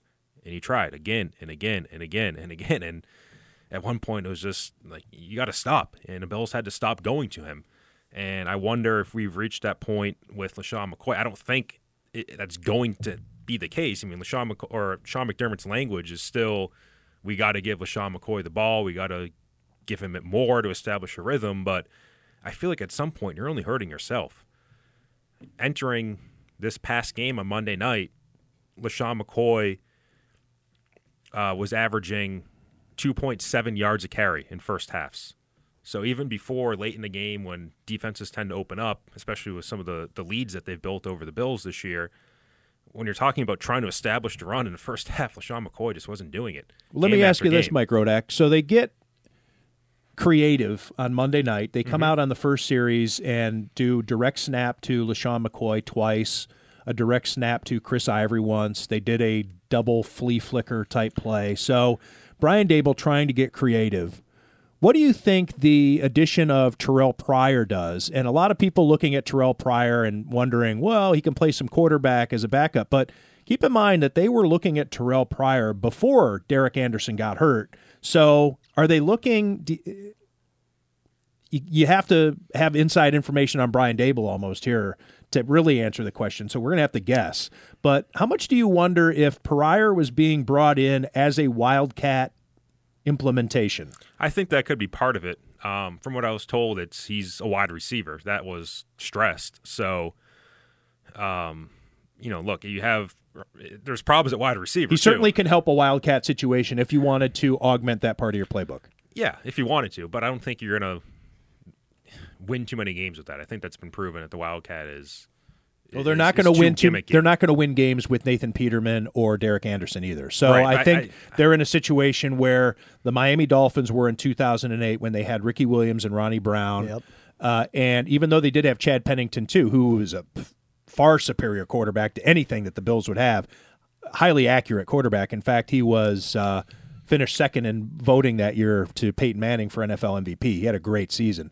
Now that said, they needed help and they needed to find a way to get the ball directly to their two best players. And the Bills, if you look at their offense, their two best players are probably well, it's LeSean McCoy and Chris Ivory, probably, and maybe what Zay Jones. Yeah, yeah. so if looking at talent. So right, so the Wildcat may actually be some as because they're they're out of options. They're desperate, Well- and that's what the Dolphins were. They were desperate at that time. They said, "Look, we have nothing else to lose. We're coming off a one in fifteen season. If we want to do anything, let's just see what happens." So the Bills might be in that type of situation yeah, where it well, may not even be the Wildcat. It just could be end arounds and screen passes, trying to get Terrell Pryor the ball in space. Again, uh, it's it's the same. But the screens goes back to their line. They don't have the lineman that can get out Right. and work the screen. I I feel like we heard a lot of the same stuff when they brought in Percy Harvin in, in 2015. That oh, we can do a lot of different things with him, and then he came back. I think it was either two years ago. Yeah, it was two years ago when Jim Overdorf and Doug Whaley were sitting around a table wondering how they could fix their wide receiver position. Well, let's bring in Percy Harvin, and then sure enough, he came in and he was gone a couple weeks later, literally gone, like gone. Um, I don't know, just it it's And we've seen good teams can get creative too and bring in guys. Uh, the New England Patriots look like they're turning Cordarrelle Patterson into a running back. The Green Bay Packers have used Ty Montgomery, a receiver at But running back. So eh, when you're desperate, I think anything's on the table. But here's the thing: Are they justified in being desperate? In the sense that, well, hell, well, right, but let, hear me out. You, you talked to Terrell Pryor today, and a lot of his language in regards to the Bills was, for instance, just because we had a couple bad games or whatever, we didn't score. That doesn't matter. What matters is this week coming out and competing, holding ourselves to a, a high standard. Just because we lost some games doesn't mean we can't win and put things together. We have to believe. That's where I'm at with it. You guys can call me a BS or a BSer, using the actual word he did. I don't care. That's what I believe. So there's a sense from Terrell Pryor that hey, we still have a chance. Well, in- according to ESPN's Football Power Index, the Bills have a 0.2% chance of making the playoffs. So there's there seems to be still a an idea that we still got a chance. We only have six losses. We can always go 10 and 6. well, they have to think that way. You they do. Don't, You have to don't look think at that way. They don't look at the analytics like that. But so you sign But you who sign- knows what what Pri- if Pryor's being brought in? If he had any other option, which apparently either he, He didn't said- or he's interested in what the Bills have planned for did. him at uh, eh, to be a producer, and you know he's not looking at Nathan Peterman and Derek Anderson and saying, "Yeah, I want to sign up for that." So maybe I'm just, I mean, I'm just for the sake of discussion and thought, maybe there is some sort of package that they say, "Come on in." And let's have some fun with. it. Well, Terrell Pryor came in today. Sorry to interrupt you, Jonah. He said there's there was seven teams that are interested in him, and he said the reason why he signed with the Bills was because they made made me feel at home from when I walked in. Even from talking to the cafeteria ladies, they all said Well, that's when I the- walked in, that's Terrell. something you say. And he said, I don't really care about the record because we can easily, on this next eight games, come together as one, push forward, and make it a great record. And that has no, that doesn't contradict anything of what I'm saying. I, I, mean, I, I, am think not saying that it contradicts it. I, I'm just saying, is that justified? Like, it, if He- you're the Bills, does it make sense he's in going probably out? lying anyway. He's probably you know these are the things you say. And then he says, Cafeteria lady. He's got a thing for lunch. we're going to help him in, in regards to Nathan Peterman. Eric Moulds too, from what I understand. There's a famous story about Eric Moulds and lunch ladies. St. John Fisher. In regards to Nathan Peterman, Terrell Pryor said, We're going to help him do great. If he plays this week, we're going to help him be very successful.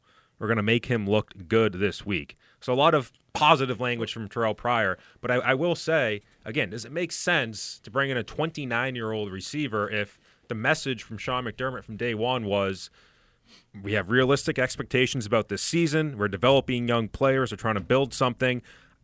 I have a hard time believing Terrell Pryor is going to be part of their future, but perhaps a guy like they drafted in the sixth round, Ray Ray McCloud, might be part of that future, or the two undrafted guys that they seem to like, and Cam Phillips and Robert Foster. So this signing there only takes be- away from that. And real quick, and then we'll, bizarre. Jonah, and then we got to get Joel Stanishevsky on the line to talk about the, the betting aspect of it. But the part of the that with culture being so important to Sean McDermott, even if Terrell Pryor doesn't come back in 2019, I think you could look at him being here as an asset to help them win, to be competitive, to be to have fun.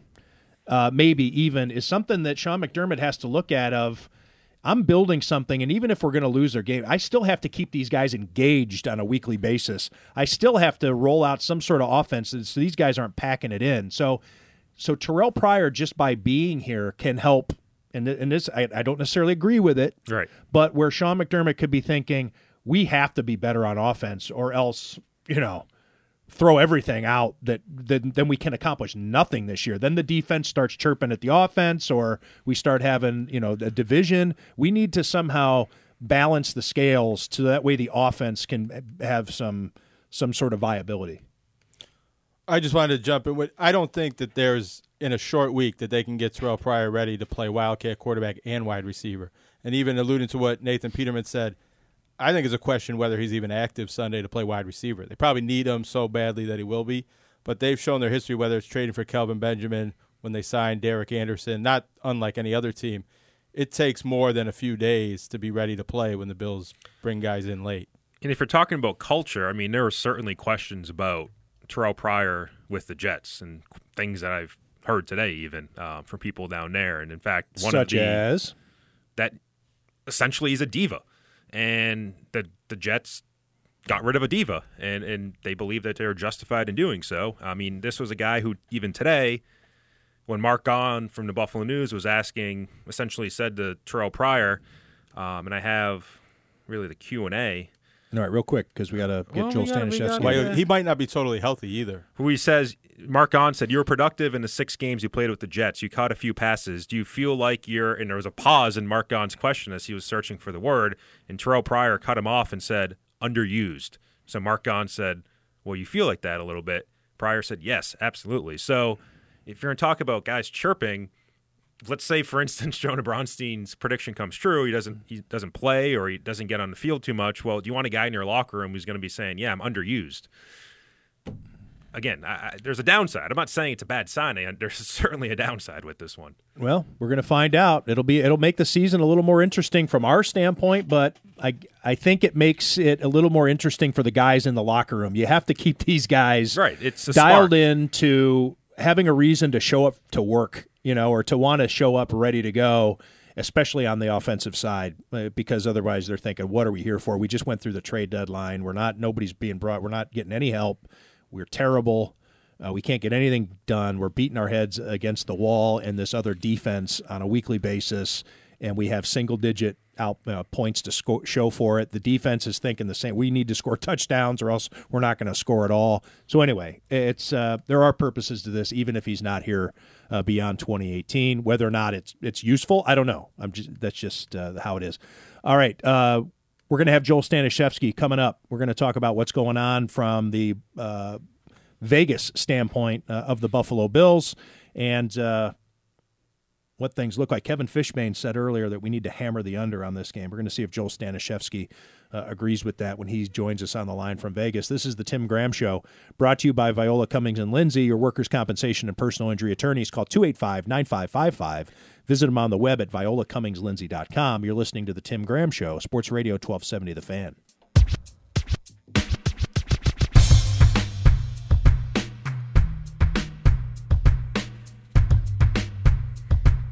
Welcome back to the Tim Graham Show here on Sports Radio 1270 The Fan. Tim Graham Show is brought to you by Viola Cummings and Lindsay, your workers' compensation and personal injury attorneys. Call 285 9555. Visit on the web at violacummingslindsay.com. Buffalo Bills. Your Buffalo Bills, Chris. They are my Buffalo Bills. I'm, Buff- I'm claiming them. Your Buffalo Bills are 10 point underdogs to the Chicago Bears. 10 point underdogs at home. Double sh- digit dog is not At a good home. look. Not a good look at home. Well, you know who we talk about that with.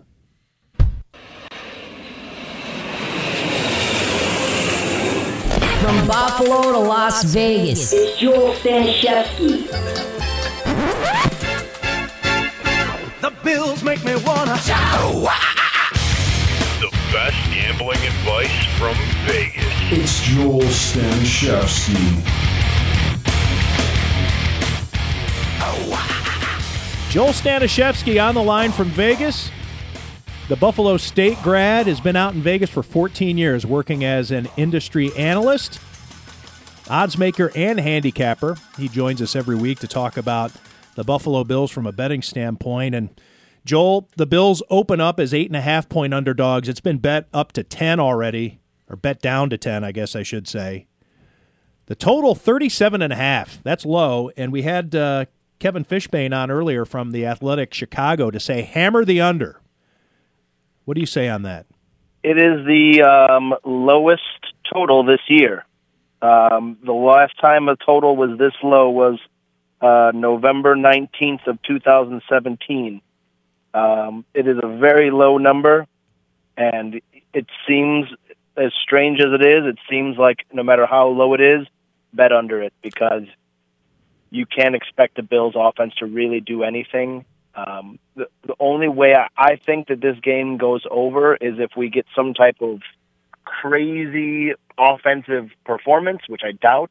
But more than likely, if it would were to go over, it would be based upon defensive touchdowns, us interceptions or fumbles in our own zone. That's going to lead to quick scores.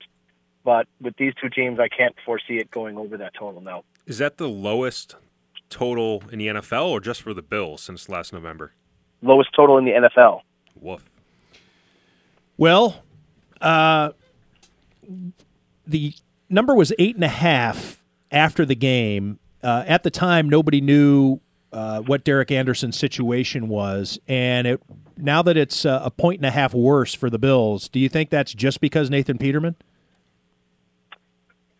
Um, probably a little bit has to do with that, and it also has to do with people just betting it because they know it'll probably be Nathan Peterman, and if he gets knocked out, they have nobody to put in there other than Matt Barkley, who's been there for a day.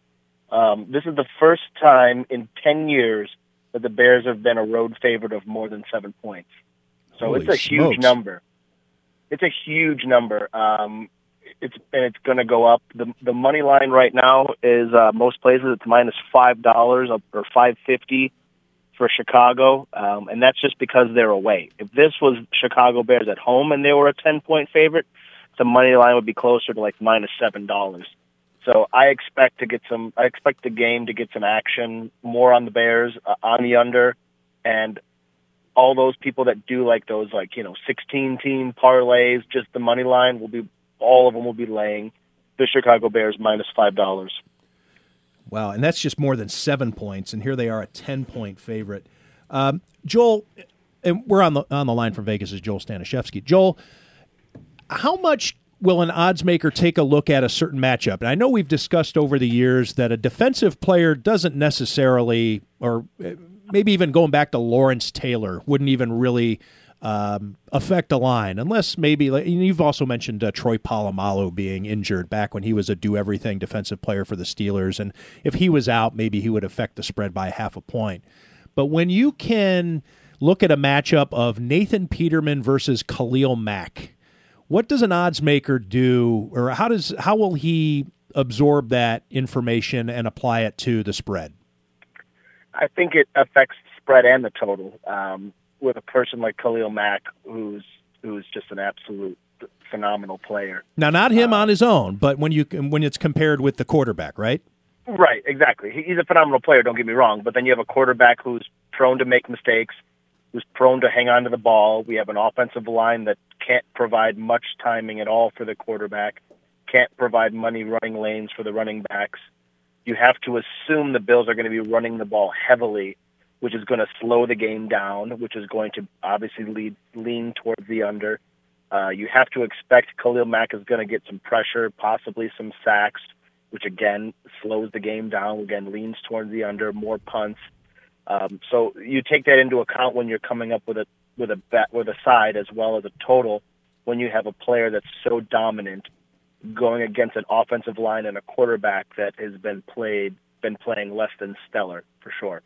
Let's say Joel that Derek Anderson emerges from emerges from the concussion protocol on Friday, and he's able to play. Would you then want or be more prone to take the Bills and the points because at least you have a veteran quarterback presence, a guy who has shown that he can get rid of the ball uh, and on timing routes, uh, throwing to the receiver as he's in his cut, as opposed to throwing him covered, uh, like Josh Allen and Nathan Peterman have been doing. Yeah, I think. I mean, when you watch that Monday night game, when you saw uh, Croom, I believe it was, you thought catch that touchdown pass to bring the Bills right back into the game, followed by that pick six. What what you fail to realize is the Patriots have one of the best offenses in the last 15 years, and the Bills' defense really held them in check. If if our offense could even just be above a smidge above horrible, we can definitely win this game. The Easy defense- now, The defense is the line is way too high. It, it is up to ten. It is, and I'm not saying the Bills are going to cover it because you don't know what this quarterback is going to do if it's Nathan Peterman. But I really believe that this line is is way too high. It should not be ten. Even with even if it's Nathan Peterman, you think it's too high. Yes. Okay, so if Derek Anderson does get a chance to play, then you really should think about taking the Bills and the points. I, I would say so. Yes. Okay, well, you're even saying if Peterman plays, you want you should take the points. What's your general philosophy on a double-digit underdog at home? It doesn't happen that often. Doesn't happen that often. Um, the- If you're a, if you're a that- handicapper scanning that sheet as it comes out on Monday morning, and you're taking a look at it in general, let's take the Bills out of it because I know you're a Bills fan and you have your certain principles uh, of how you bet on on your Bills. But if you're looking at that, what jumps out or what what goes through your mind when you see a home dog of that extent? the first thing that pops into my head is Tim Tebow in the playoffs against the Pittsburgh Steelers as a double-digit dog at home, and they won that game outright in overtime. A double-digit dog at home is a very rare uh, thing, and I couldn't tell you the number, but I would venture to guess that in the last, we'll say five, ten years, double-digit dogs have definitely covered probably 65% of the time. That's just me just taking a guess. And I would venture to say if I go and look it up that I would be correct in that assessment. All right. So, how are you going to approach this game as you watch with uh, one hand uh, over your eyes and your fingers parted just so just slightly? Do you still It's- watch it's the that- games at the instant replay out there? Uh, no, no, I've, I've, uh, at Moondoggies is the spot to go to. Oh, right, they right. have. uh, OJ shows up on occasion. Yeah, I wasn't there. That I was in Jacksonville for that game, but um, Moondoggies, which is uh, the bar, and Naked City Pizza, they have like four or five locations out here in Las Vegas. They have the best pizza and wings out here. For Naked sure. City Pizza, owned by a Western New Yorker who went out there, Yep. and I've eaten there a number of times, and it's been voted the best pizza in Las Vegas. It it really is. It really is. If you ever an, are a Buffalonian and you come out to Vegas and you want a little taste of the good life, definitely go there. Get some Loganberry and some chicken wings and some pizza, and you're set. And they But, uh, bring yeah. in uh, they bring in a bunch of the beers that you'd be uh, comfortable with too, like uh, Blue Light, which you would think, all right, that's regular, but out on the West Coast, that's tough. It's a little tougher to get. Uh, I think Genny, you know, all the all the beers that you would make you feel home if you walked in there. And right.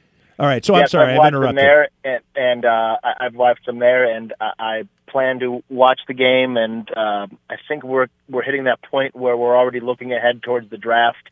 We probably hit that point about two weeks ago. Um, so you want the Bills to play well. You want them to win, but if you if they lose, you're like, okay, well, we're going to get a better draft pick. We know that this year was kind of a throwaway year with all the dead cap space and the offensive line woes and And how will you bet on it? How will you bet Uh, on this game, if at all? if at all, if I if I'm going to play this game, I'm taking the Bills plus the points, and I'm taking the under. Um, I, I think realistically, that line is should be more like at most like six. So um, the fact that it's at ten, I will definitely consider it. If it goes up any higher, ten and a half, then I would definitely take it. Some definitive advice. Nothing wishy washy about this. When you think that it should be six and it's 10. Uh, Joel Stanishevsky, thanks for joining us on the line from Vegas. Uh, Syracuse basketball is coming up, so we have to get out of here right at uh, 558. Uh, Syracuse playing Le Moyne. coached by Patrick Beilein. It's a name that everybody uh, here in Western New York uh, has heard of. Uh, Joel Stanishevsky, thanks for joining us. Chris Baker, at Sabres Prospects. Follow him there on Twitter for uh, Sabres uh, coverage, also at The Athletic. Also, thanks for joining us, uh, Mike Rodak. Fine contributor today for a change. Game ball? I'm going to give Mike Rodak the game ball. Yes, I will. I'll do that. Uh, a rare non game ball for Bobby Rosati. Jonah Bronstein handling things uh, on uh, Pinterest, was it? Periscope. Periscope, right. Uh, on Twitter. And uh, this show, much thanks to Viola Cummings and Lindsay. The show would not be possible if not for them. Uh, your workers' compensation and personal injury attorneys call 285 9555. Visit them on the web at violacummingslindsay.com. This is the Tim Graham Show, Sports Radio 1270. The